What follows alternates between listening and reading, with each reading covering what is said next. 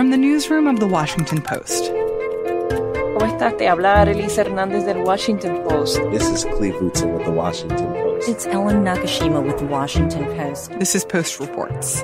I'm Martine Powers. It's Tuesday, January 7th. Today, what's next in the impeachment trial? The tenuous state of U.S. Iraq relations, and a new crop of questions about the Selective Service. We're sort of in a state of suspended animation, trying to figure out what's going to happen next. I'm Mike DeBonis. I cover Congress for the Washington Post. So it's not quite noon on uh, Tuesday, January 7th. It's been nearly three weeks since the House voted to impeach President Trump on two articles one for abuse of power for his machinations in, in dealing with the United States aid to Ukraine and obstruction of Congress. But what we don't have is a action by the House actually transmitting those articles to the Senate and appointing the managers or prosecutors whose job it will be to make the case to the Senate. And we're waiting to see how that is going to get resolved. So tell me more about that, because I think that for average people, and I include myself in this, it is very confusing why Speaker Pelosi hasn't even sent the articles of impeachment to the Senate yet. Well, it, it, goes back to what happened in the House and the fact that there was no cooperation from the Trump administration uh, in their investigation. That meant that there were certain witnesses that the House never heard from, including White House Chief of Staff Mick Mulvaney, former National Security Advisor John Bolton, and a couple of other sort of mid level White House officials who decided not to cooperate with House subpoenas.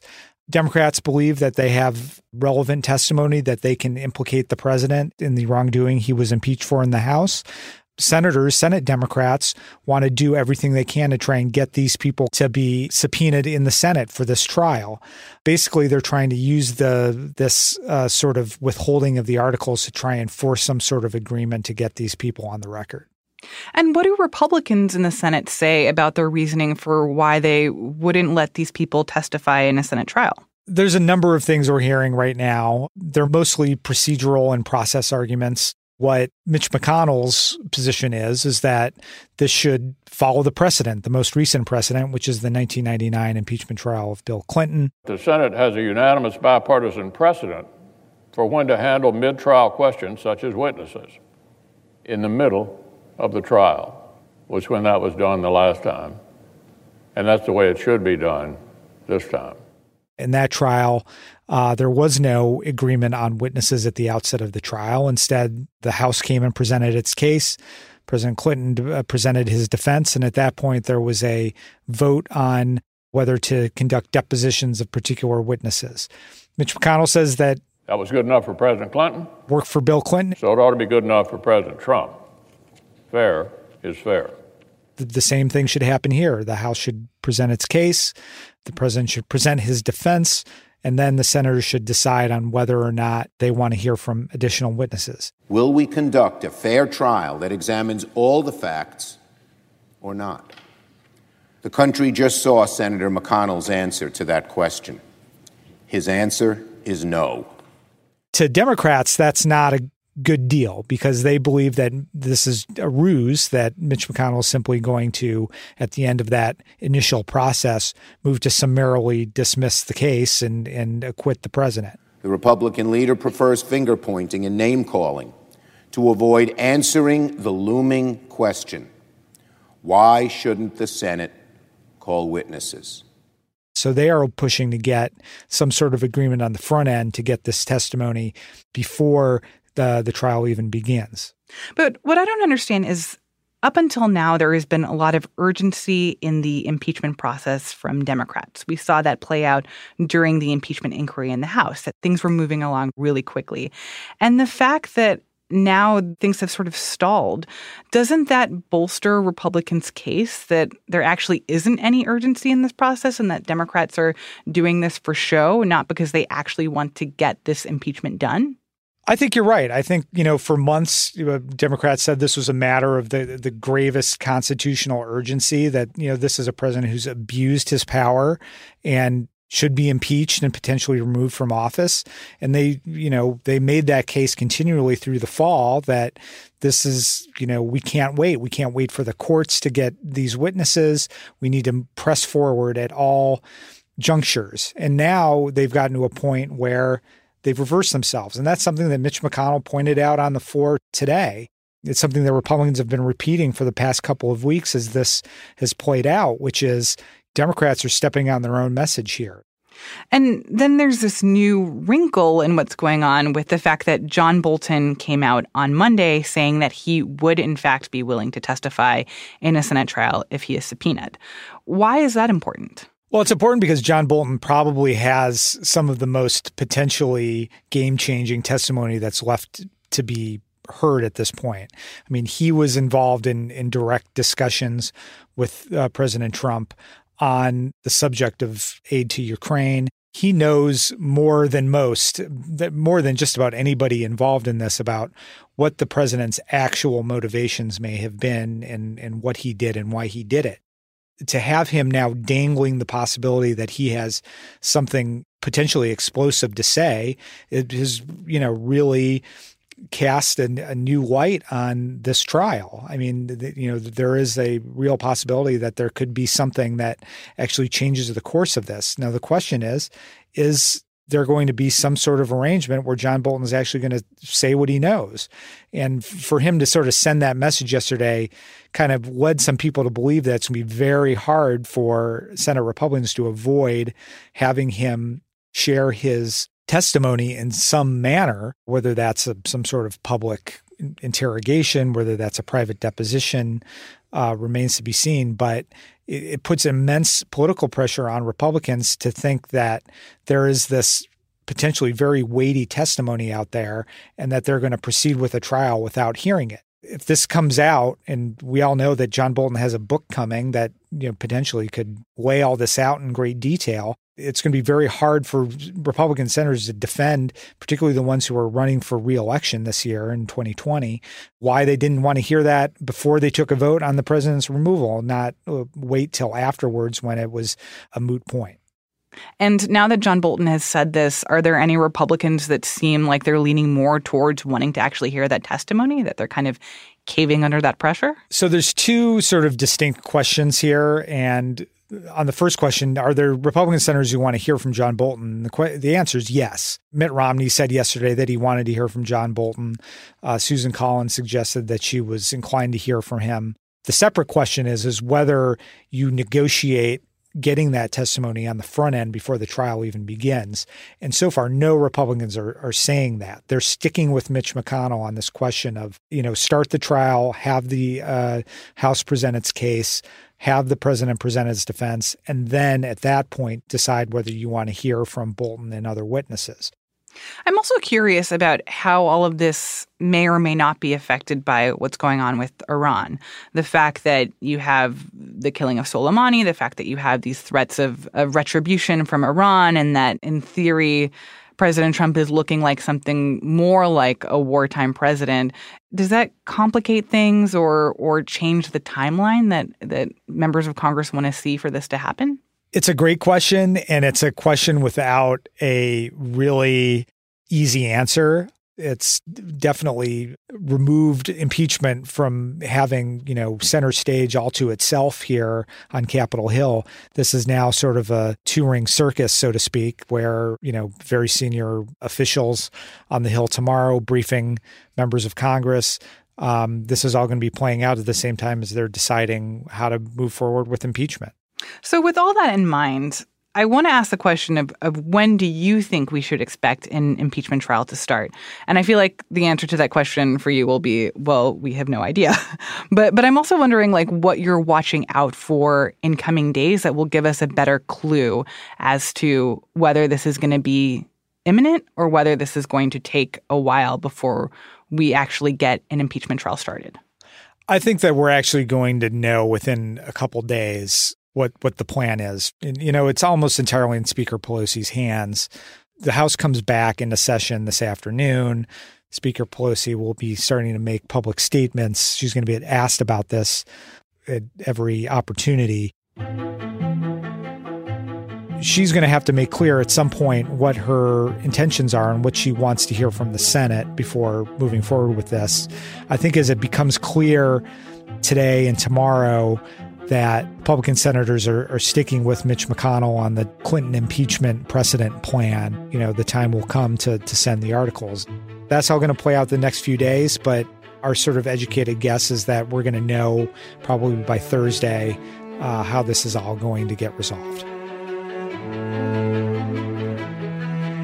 Mike DeBonis is a congressional reporter for The Post.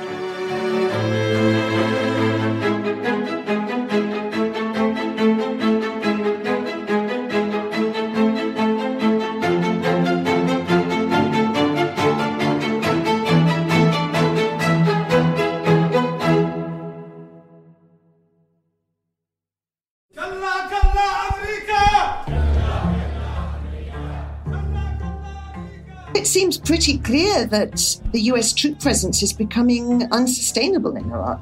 قرر مجلس النواب الآتي حرصا على سلامة العراق وسيادته على أراضيه On Sunday, the Iraqi parliament voted to expel the US troops. إلزام الحكومة العراقية بحفظ سيادة العراق It wasn't a, an incredibly convincing vote. Most Sunni and Kurdish MPs stayed away. All of the MPs in the chamber at the time were Shia. الالتزام بإنهاء تواجد أي قوات أجنبية في الأراضي العراقية So there isn't a unified position in the country, but it was a parliamentary majority. This is Liz Sly. I'm the Beirut bureau chief of the Washington Post. تمت الموافقة على القرار. That vote in the Iraqi parliament was in response to the drone strike that killed Major General Qasem Soleimani and several other people, including an Iraqi military commander. And that attack happened on Iraqi soil, right outside the country's biggest airport. The Iraqis were absolutely furious. And if you remember, this, this came just a few days after members of an Iraqi militia were killed in an airstrike inside Iraq, which had already triggered absolute outrage in Iraq and we'd seen the US embassy get stormed and people trying to break in, people burning the reception gates. And this assassination of somebody who was one of Iraq's closest allies really tipped the Iraqis over the edge. They were absolutely livid. And what did the prime minister say about this? The prime minister called it an outrage. He said it was um, a violation of Iraqi sovereignty, a violation of all the rules under which US troops are operating in Iraq because they're only there, of course, to fight the Islamic State. They're not supposed to be taking their own quarrels into Iraq. So that's true then. This is actually a violation of how the US and Iraq are supposed to be interacting. That in situations like this, the US was supposed to give Iraq advance notice that they were going to try to do something like this. Yes, and it's quite clear as well that Iraq would not have allowed them to do this because they have very close relations with Qasem Soleimani. He's He's sort of the chief enforcer of Iran's will in Iraq, and he funds all the militias. He holds enormous influence in the country. There's no way they would have given permission for this. So, then how do they intend to respond to this? I mean, the big response was the vote in the Iraqi parliament on Sunday. Now, this was not a binding law, it wasn't a binding resolution. But when you think about it, the US went to Iraq originally in 2003 to install democracy. They pretty much drafted the constitution that created this parliament, and a majority in that parliament has now said they don't want the US troops there it's very difficult for them to justify staying under these circumstances. And so, what would a withdrawal look like, or what would that process look like now that they've voted in parliament? Are they taking next steps to actually come up with a formal process of essentially kicking out US troops? Well, this is where it gets very interesting because a letter was leaked by the Prime Minister's office yesterday that the Prime Minister had received yesterday from um, the US military. And it basically said it basically informed the Iraqi military to be aware that extra US troop movements were going to be taking place as the US prepared to pull out troops from Iraq in accordance with the sovereign wishes of the country and the decision in the Iraqi parliament. Now, it looked very much as this as if this letter was giving notice that the US was intending to withdraw from Iraq. Hmm. The reaction in Washington was like, no, we haven't made any such decision. The letter was a mistake. It was only a draft. Um, it doesn't mean anything. But it really does look like the US is actually starting to lay the groundwork already for the process of withdrawing those troops. We know there have been some movements at Baghdad airport, troops moving from some places to other places. It's beginning to look as if they're putting the steps in place, at least to draw down the presence, if not to bring about a complete withdrawal. Now, of course, a complete withdrawal would take probably weeks or months because there's a lot of troops, there's a lot of equipment. They weren't expecting this. But yeah, I think there's a sense in Iraq at the moment that the beginning of the end has come. Hmm. Well, it's also interesting because it, it feels like Soleimani's killing kind of laid bare some existing tensions over how the U.S. thinks about and respects the sovereignty of Iraq. And I'm wondering if there are other ways that that has become apparent over the last couple months or last couple years of the U.S. maybe not treating Iraq the way that a quote unquote equal partner should be treated. Yes, I think it's fair to say that there's been a, a real breakdown um, in, in, in the state of the U.S. Iraqi relationship in recent years. A relationship that really became certainly very close during the last years of the Bush administration, was abandoned to a certain extent by the Obama administration, but not so much, has really been neglected by Trump. He didn't try and meet Iraqi leaders when he went to see the troops at Al Assad Air Base, for example. He just went in and saw the troops as if his relationship with the Iraqis wasn't important. I mean, he all of his tweets, all of his en- constant statements about the US wanting to be finished with endless wars, his constant statements about the US only wanting the oil, all of that has um, left people in the Middle East in general and in Iraq in particular wondering what it is that the US wants out of them. Are they staying or are they going? And meanwhile, in those years, the Iraqis have been realizing that they are going to have to live with the Iranians on their border for the rest of time and that the Americans can't be counted on and might not stay. Hmm. So, is this a moment where the Iraqis are basically saying we should be thinking about prioritizing our relationship with Iran more than any of what remains of our relationship with the United States? I think the Iraqis have come to see that the presence of US troops on their soil, far from being a stabilizing factor that helps them to balance their relationship with Iran, actually could be a destabilizing factor because it could bring an Iran US war to their territory. But, but what's ironic about the situation is that at least ostensibly, one of the things that led to the U.S.'s decision to um, to kill Soleimani was because he was exerting all this influence in Iraq.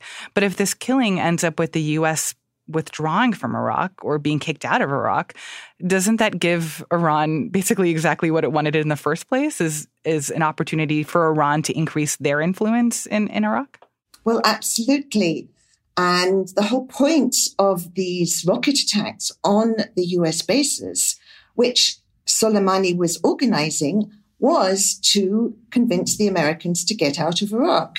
They were hoping that President Trump wouldn't have the appetite for a war with Iran, wouldn't fight back, and rather than suffer US casualties in an election year, that he would just pull out the troops. And this was Soleimani's mission, if you like. Now that he has died, his, his life's goal is going to be accomplished.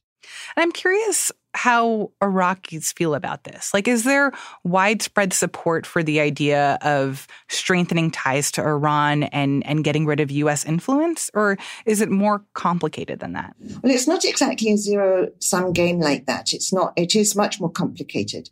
I believe most Iraqis do not want their country to be a vassal state of Iran. I believe most of them resent the um, extensive influence Iran has gained in Iraq.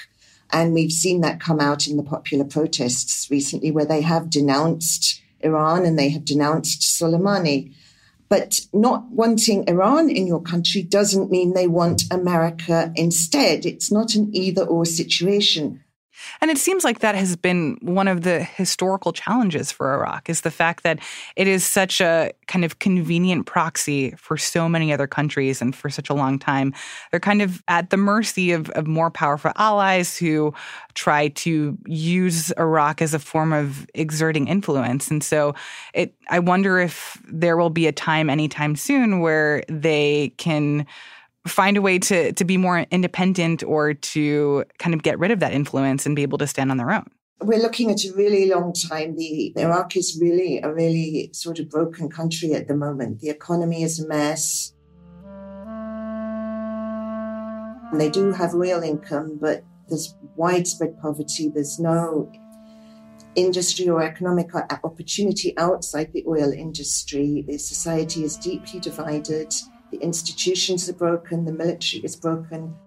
Iraq was a, a, a, regional power under Saddam Hussein, and Saddam Hussein was, of course, toppled and overturned. It's one of the Iranian goals is to make sure Iraq doesn't become powerful again, because it doesn't want a powerful Arab country on its border.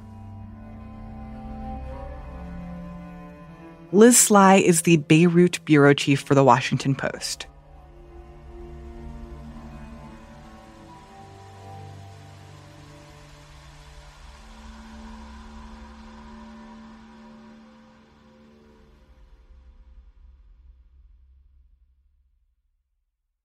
And now, one more thing about new questions from teenagers about the Selective Service.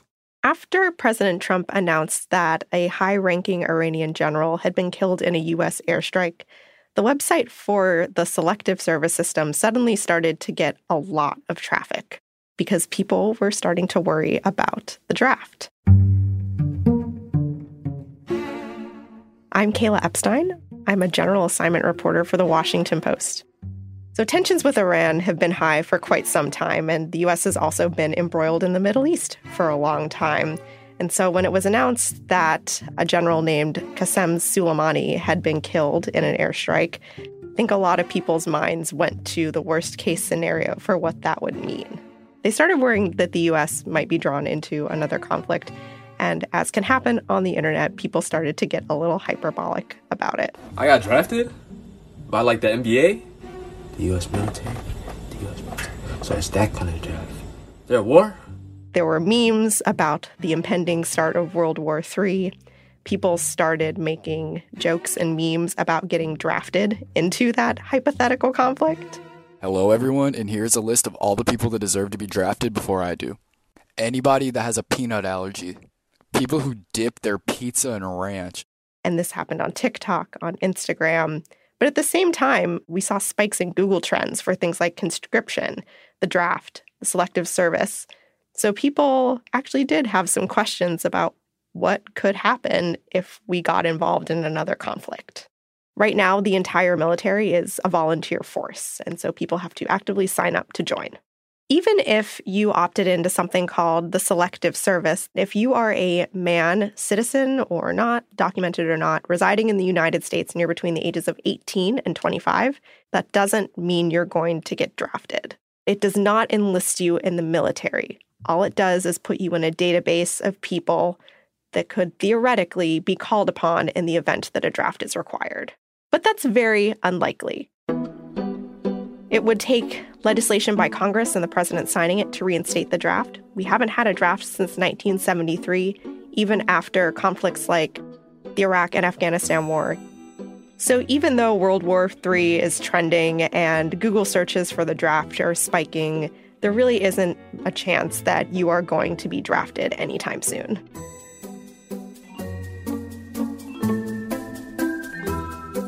Kayla Epstein writes for the National Desk.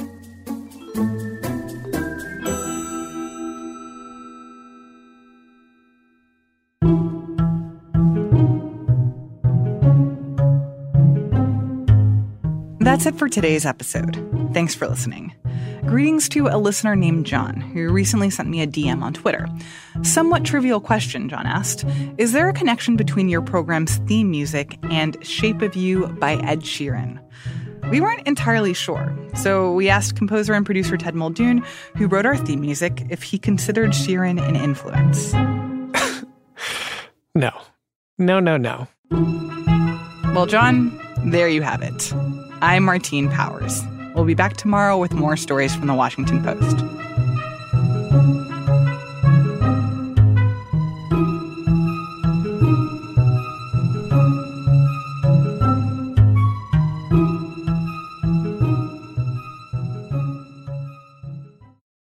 Hi, I'm Lillian Cunningham, a journalist with The Washington Post and the creator of Presidential, a 44 episode podcast journey through American presidential history. If one of your resolutions this year is to become a more engaged citizen, to brush up on your understanding of the nation's politics, then I've got a suggestion. Take the Presidential Challenge in 2020. Each of the 44 podcast episodes of Presidential tells the story of how a former president climbed his way to the White House, what he did there, and what's different about the country today because of his time in office. If you start now and you listen to one episode on a different U.S. president per week, you'll make it through the entire history of the presidency by Election Day. The episodes feature interviews with famous presidential biographers. When I was writing my biography of Clinton, I kept saying, well, you've studied his whole life. What is it? Do you like him or not? Is he good or bad? And with award winning journalists. The day he resigned, he called all of his aides and friends and family to the West Wing of the White House just before he left on the helicopter. You can find all 44 episodes of the Presidential Podcast at washingtonpost.com slash presidential or on any of your other favorite podcast platforms.